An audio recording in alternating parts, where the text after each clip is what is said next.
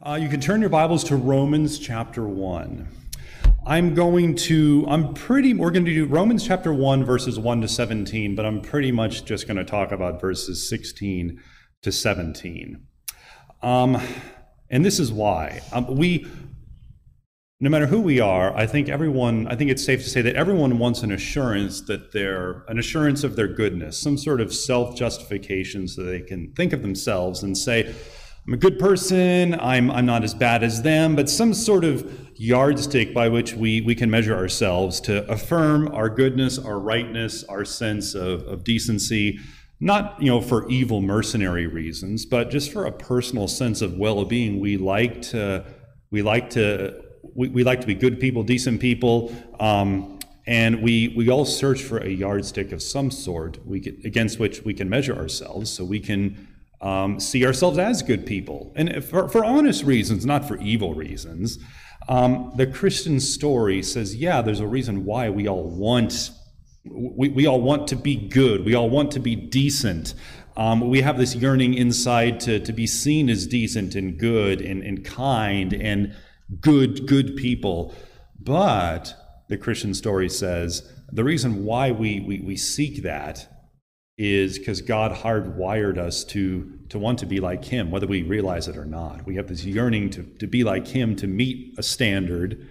And because we don't love God, we unwittingly just search out other yardsticks. But what the Christian story says is that any yardstick other than God's yardstick for goodness, righteousness, is a manufactured righteousness. It's like a generic knockoff. It's like when you order an, elect- an electronic thing and it comes in an Amazon package with Chinese writing all over it and it doesn't actually work, you know? Like maybe you shouldn't have bought the cheapest thing on Amazon, go figure. But it's like that's what that's what we do when we go search for something to justify ourselves, something to be so we can be seen as good, righteous, moral, uh, decent folk. Anything other than God's standard, that that's what we're doing. So that brings up the question, what is God's standard? And that's why we come to our passage in Romans chapter 1, verses 16 to 17. Uh, you can see it on the screen, I won't read it, but there's a passage that's highlighted that says, The righteousness of God is revealed, and, and it goes on. So, what does that mean? The righteousness of God. What's it mean? If you've been a Christian, you know righteousness is a good word, it's a churchy word, it's a good thing, it's good, you know, God's righteousness is good. But what's it mean? Because God is righteous, a lot more righteous than we are. He defines righteousness. So God's righteousness is a, you know, about as high as a standard can get. That's kind of a, a steep hill to climb. It's kind of a scary thing. God's righteousness, our righteousness. There's kind of a big gap between the two. So if God's righteousness is revealed, is that a good thing? Is that a scary thing? Is it a bad thing? Is God sort of uh, is God sort of dangling out a prize for whoever's better or faster or stronger or tries the hardest? Is he holding out something as you need to come try and come get this, this righteousness? I'm so righteous, you're not. You need to try and come get this so you can be like me too? Or is God offering his righteousness as a gift in exchange for love, trust, and a loyalty pledge to Jesus? That's the question. And if you've been raised as a Christian or if you've become a Christian in the, the, the evangelical world, you're probably thinking, well, gee, I wonder what the answer is, you know? But there are untold millions of people, even today um, and throughout the history of the church, that have answered that question the wrong way. And we're going to talk about that today. What should you leave here with today? Um, I want, whoever you are, I want us each to, to leave here uh, knowing, remembering, and trusting that righteousness is not something God is hanging, dangling out for you to come get uh, or try and achieve. It's a gift that He is offering to anyone who wants it by faith. Faith in Jesus, you get his righteousness. It's not something you have to achieve. It's not something you can achieve. It's not something he's holding out as a, as a prize at the end of the rainbow. It's a gift that he's offering to give you, whoever you are, wherever you come from, whoever your parents are, whatever you've done. It's a gift he's offering to us, to you, in exchange for faith and trust in Jesus and what he's done. That's what I want us to leave here knowing, or to be reminded of in a very powerful way, so that we understand what the gospel is. That's the center of the letter. That's why it's at the beginning, and that's what we're going to talk about talk about today. So let's pray, and then we'll we'll dive into what it says. Dear Lord, we come to you today in Jesus' name. Help us to love you. Help us to have a help us to, to understand what your righteousness is and how we can have it. To really understand that it's a gift and not a prize to be won by our own effort and sweat and, and energy. In Jesus' name we pray, pray. Amen. He starts, Paul starts uh, in verses 1 through 6, which I'm going to breeze through real quick. If we were in a Sunday school or something, I'd go through each verse and we talk all about it, but we're not. So I'm going to breeze through it very quick. It's the, it's the verses 1 through 6. Paul's saying hello, basically. He says a lot of good things about how he's a servant of the gospel. The gospel was promised a long time ago, and now it's here. Um, he talks about um, something very important that I will mention. He says in verse 5, talks about Jesus, and he says, through whom we have received grace and apostleship to bring about the obedience and faith, the obedience of faith for the sake of his name. This is something that I don't know if we've we really get. Um, Paul says that if you're a Christian, you've received apostleship. Not in a sense of, you know, you're the 13th apostle, but in a sense of you're, you're an apostle, you're a messenger. We're messengers. We have a message, we're supposed to give the message. Um, that's what those, those posters on the walls say uh, to live the good news. That's why we pray for, we're picking someone to pray for throughout the month. We, you have, if you're a Christian, you have an apostleship to give, a message to give in your life. And God's put you where you are in your job, in your retirement community, in your neighborhood, of the people. God has put you in touch with people who all never know. The person sitting next to you will never know, but you know. He's given you people to influence. None of us have to be Charles Spurgeon or some great missionary who goes to the depths of, of, of Africa and the jungle. Some people can do that, but for most Christians, he wants us to leave faithful, anonymous, bore, quote unquote, boring lives that aren't boring at all, but he wants us to lead ordinary lives of faith and love and to influence the people around us for the gospel of Jesus. We all have apostleship, we all have a message to give. So he says hello says, This is what this is the gospel I've been given. This is the task we've all been given. And he says hi to everyone in Rome in verses uh, verse 7. And then he talks about how anxious he is to visit them. No one knows why Romans was written. You know that? No, he doesn't say why it was written. What made him write the letter? We know why he wrote the letter to the Galatians, because they're all messed up about salvation. We know why he wrote the letter to the Corinthians, because there's all sorts of crazy stuff going on. No one knows why he wrote Romans. Is there something going on? No one knows. The best guess is that we know he wants to go to Spain. He's going to stop in Rome on the way and wants prayer. He wants support because it's sort of halfway there uh, across the Mediterranean. Uh, and there's, there's, there's something going on in the church about Jews and Gentiles and how they're supposed to how they're supposed to work and how they're supposed to live together. Those are the best guesses about why Paul wrote the letter. We really don't know. But he talks here about how much he's been he's been wanting to see them for years. For years he's been wanting to get to Rome. No one knows how the church in Rome started. Nobody. It just is there. Some boring anonymous person like me, like you, went there, and a group of anonymous, boring Christians who no one will ever know but whom God knows started that community. The community grew, and it's there, and Paul wants to get there. We'll never know who these people were men, women, no one knows, but God knows.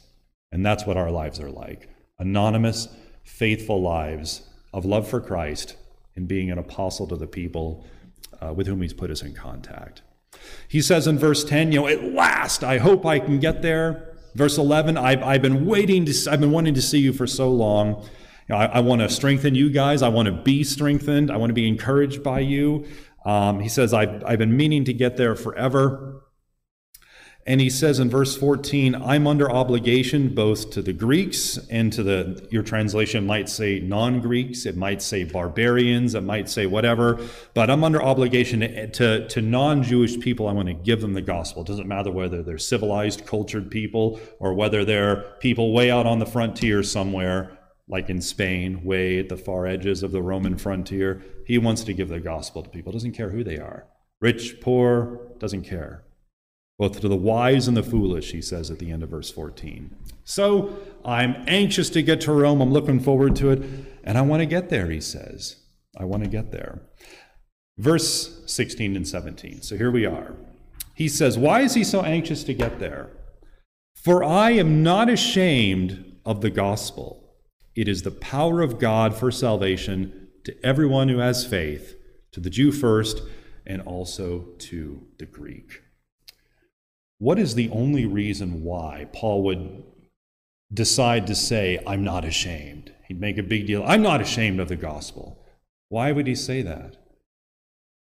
Because there's people running around that are making fun of the gospel that make him feel like he should be ashamed. When Richard Nixon said, I am not a crook, why did he say it? It's because a whole bunch of people were saying, You are a crook. So he felt compelled to stand there and say, I'm not a crook. I've earned everything I've got. Paul says, I'm not ashamed of the gospel because there's people saying, Your message is stupid. Your message is simple. Your message is idiotic. Trust in Jesus doesn't make any sense. It's so simple. It's like cheap. And Paul says, I'm not ashamed of the gospel. So this is remember the question is uh, the question is is righteousness something that's being dangled out saying, You try really hard, you can have this. You work hard like me, you can have this. You work hard at your career, you can get the promotion. You can get the, uh, the salary raise. You can get whatever. And that's good advice in the, you know, in the, on this plane, work hard at your job, get better, get credentials, get promoted, whatever. That's good advice here. But when it comes to your relationship with God, God isn't dangling something saying, work hard and this too can be yours. It's I have a gift I, I want to give you. So, this question is what is salvation? Is it something we work for and get as a prize, or is it a gift God is offering? That's the question to keep in your mind as we see what Paul says. I'm not ashamed of the gospel. Why? Because it's the power of God, the power of God for salvation to everyone who believes. And when it says power of God for salvation, what it's really getting across is uh, the, the, the gospel is power from God for the purpose of salvation.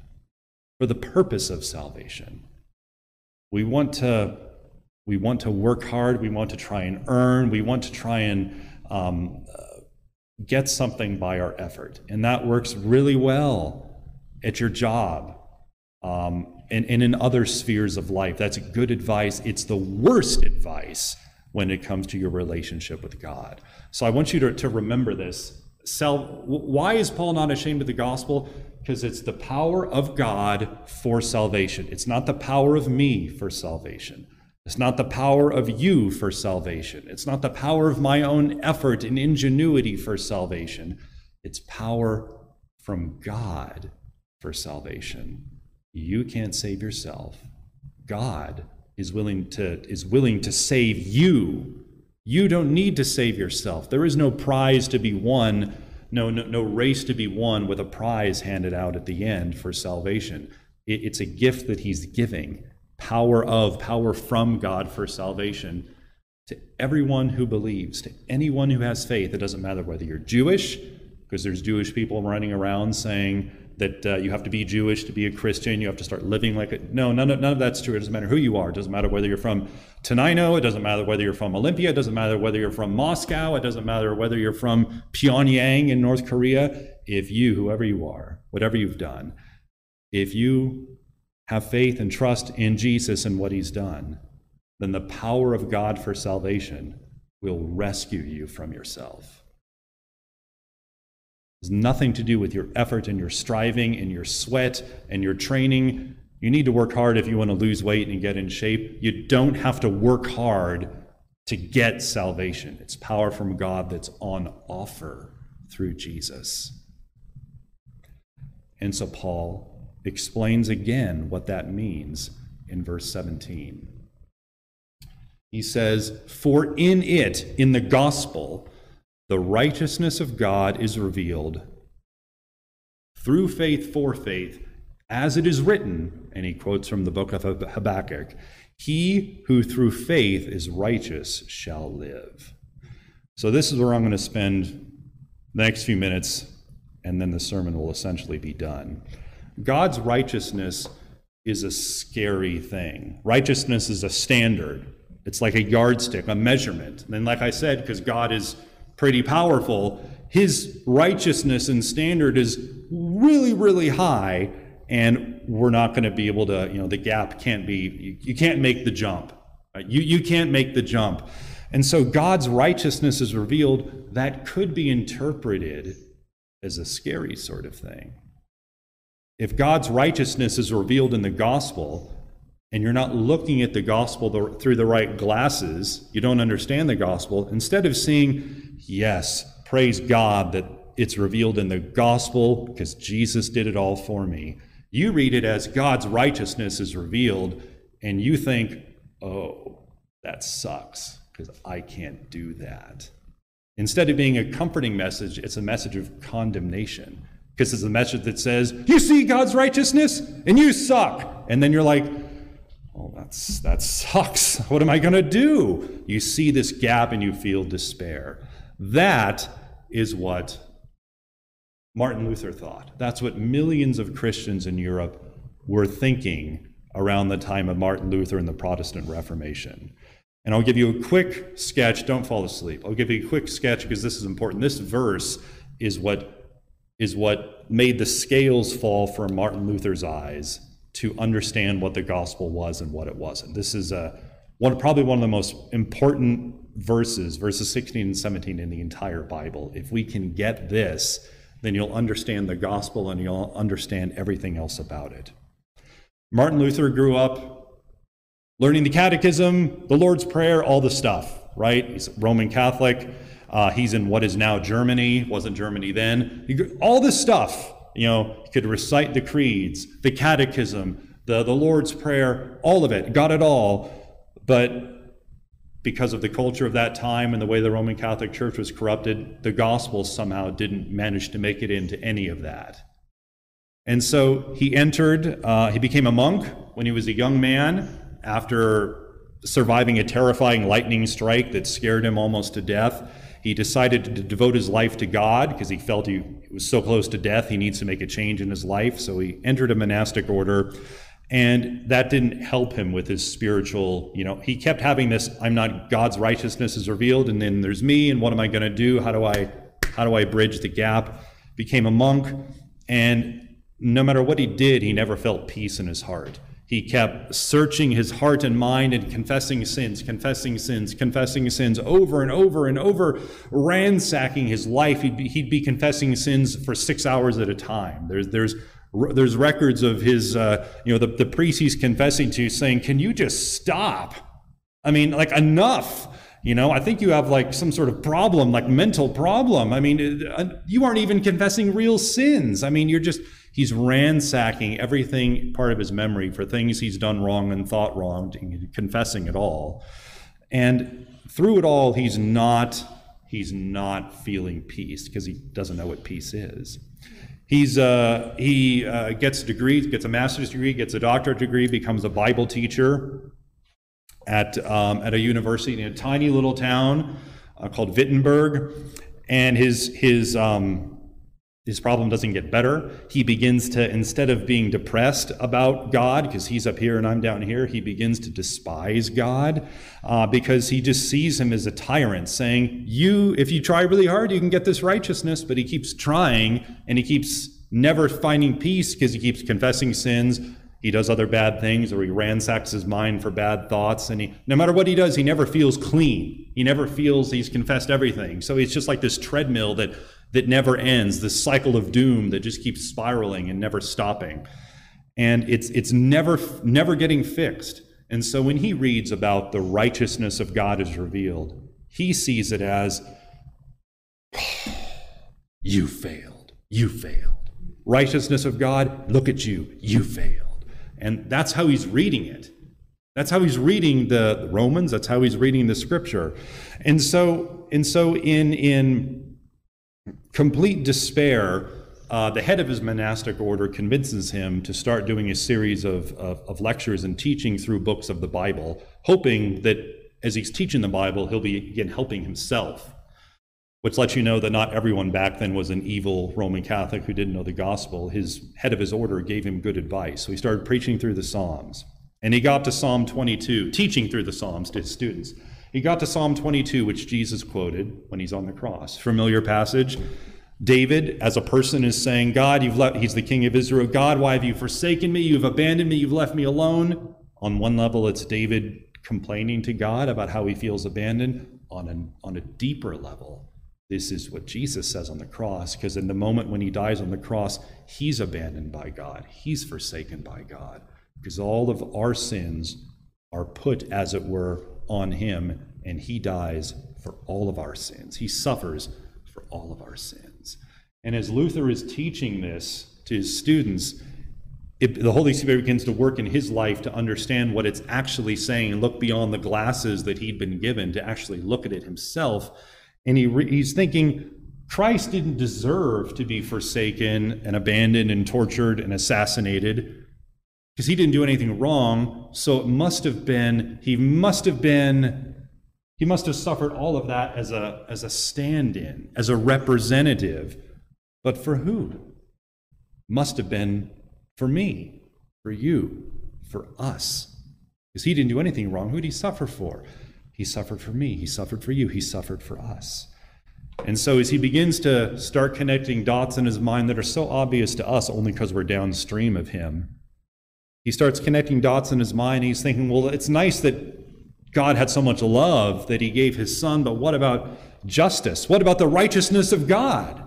I'm here, he's here. How do we how do we bridge the gap? What about the severity, the justice, the moral rightness that God has that I can't have?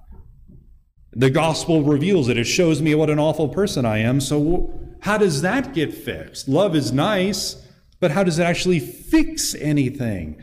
And then, when that happened, when that happened, the second part of this verse started coming into focus. Like when you have binoculars and you're trying to adjust the focus so you can actually see things instead of a blur, the blur is starting to come into focus now as he's reading, as he's teaching the Psalms, and he looks, this verse haunted him, this righteousness of God thing. And so he's reading it again, and it's starting to come into focus, and he starts to see how, how is God's righteousness revealed in the gospel? Through faith.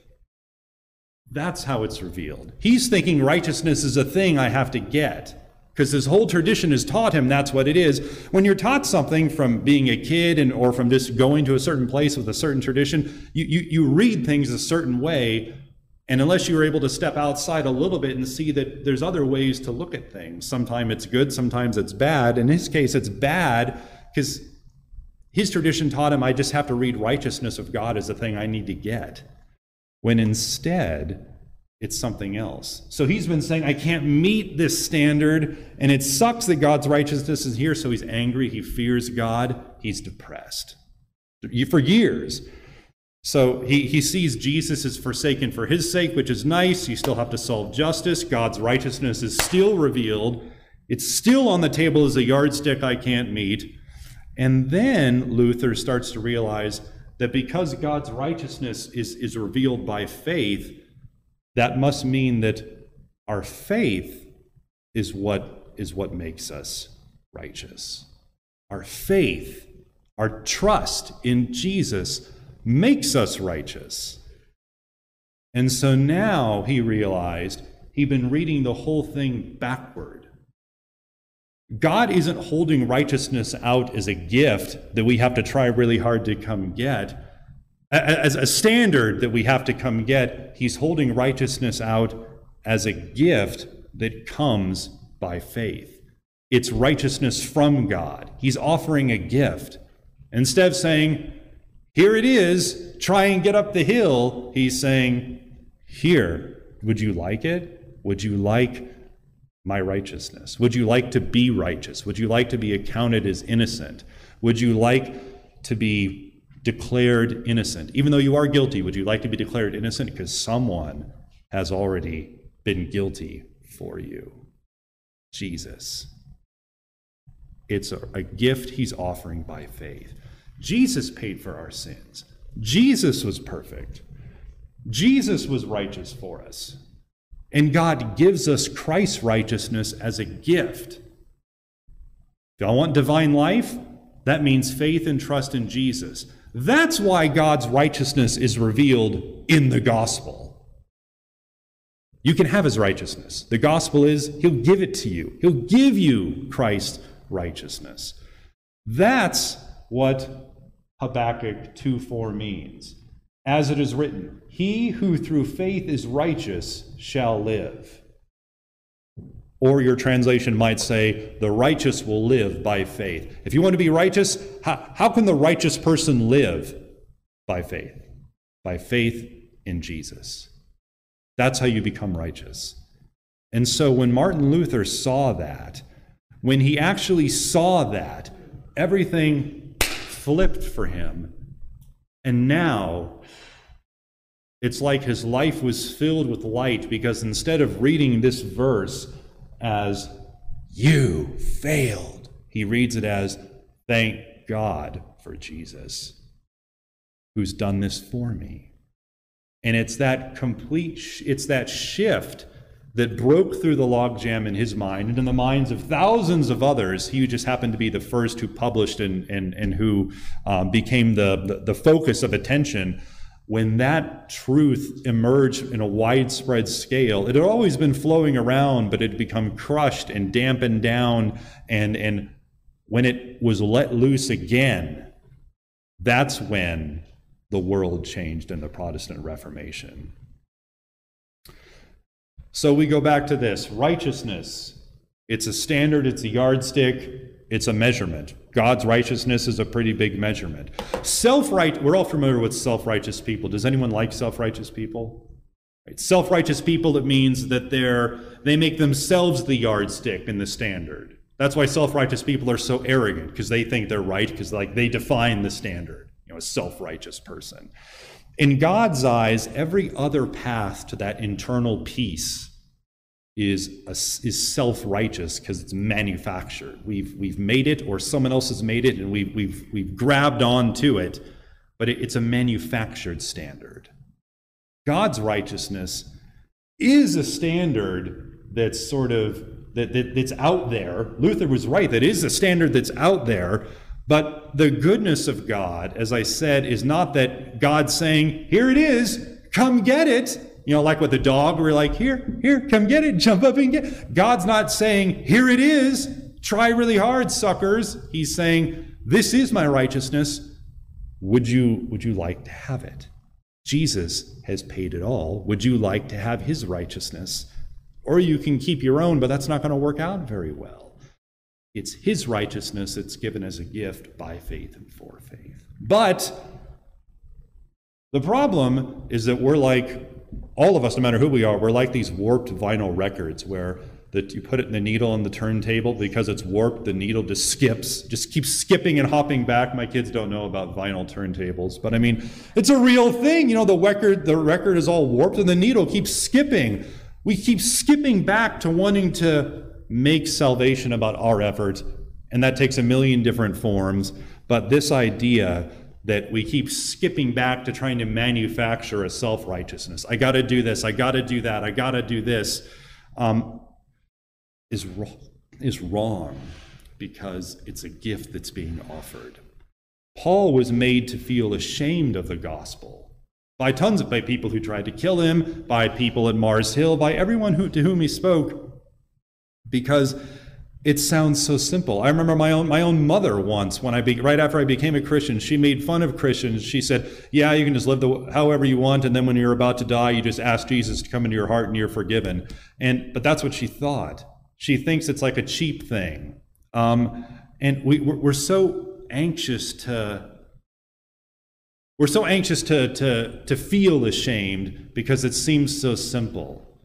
It's faith that's a gift that's being offered.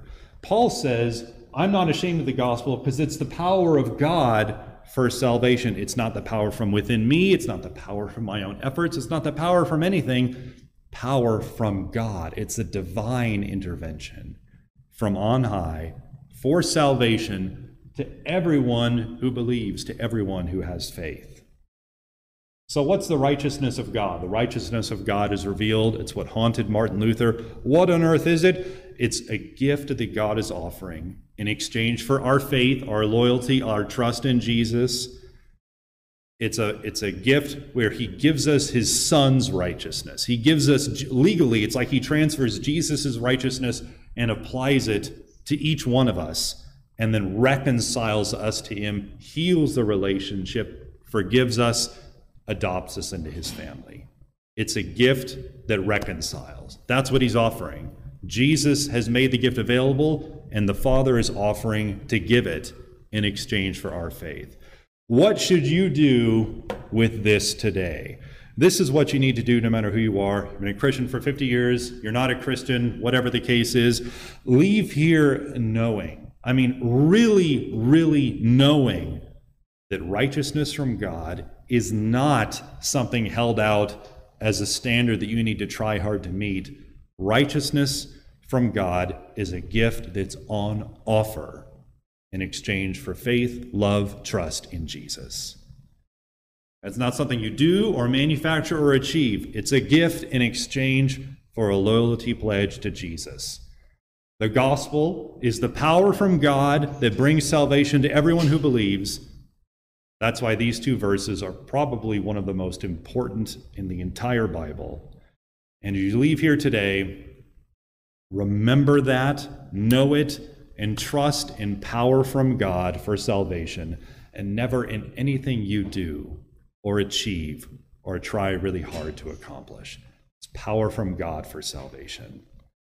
Leave here knowing that, feeling it, and, and living it, and let that transform your life to love God in a more meaningful and deeper way. Let's pray. Dear Lord, we come to you today in Jesus' name. Help us to love you more. Help us to know that salvation is power from God, it's not power from ourselves. And help us to always remember this as we live our lives, as we doubt ourselves, as we fall short, as we stumble, as we sin. Help us always to remember that our security, our salvation, our, our righteousness is never in ourselves, it's always in you and your Son and the good news that He offers us. Help us to always trust in you alone for salvation, security, and for our sense of peace, and never in ourselves. In Jesus' name we pray. Amen.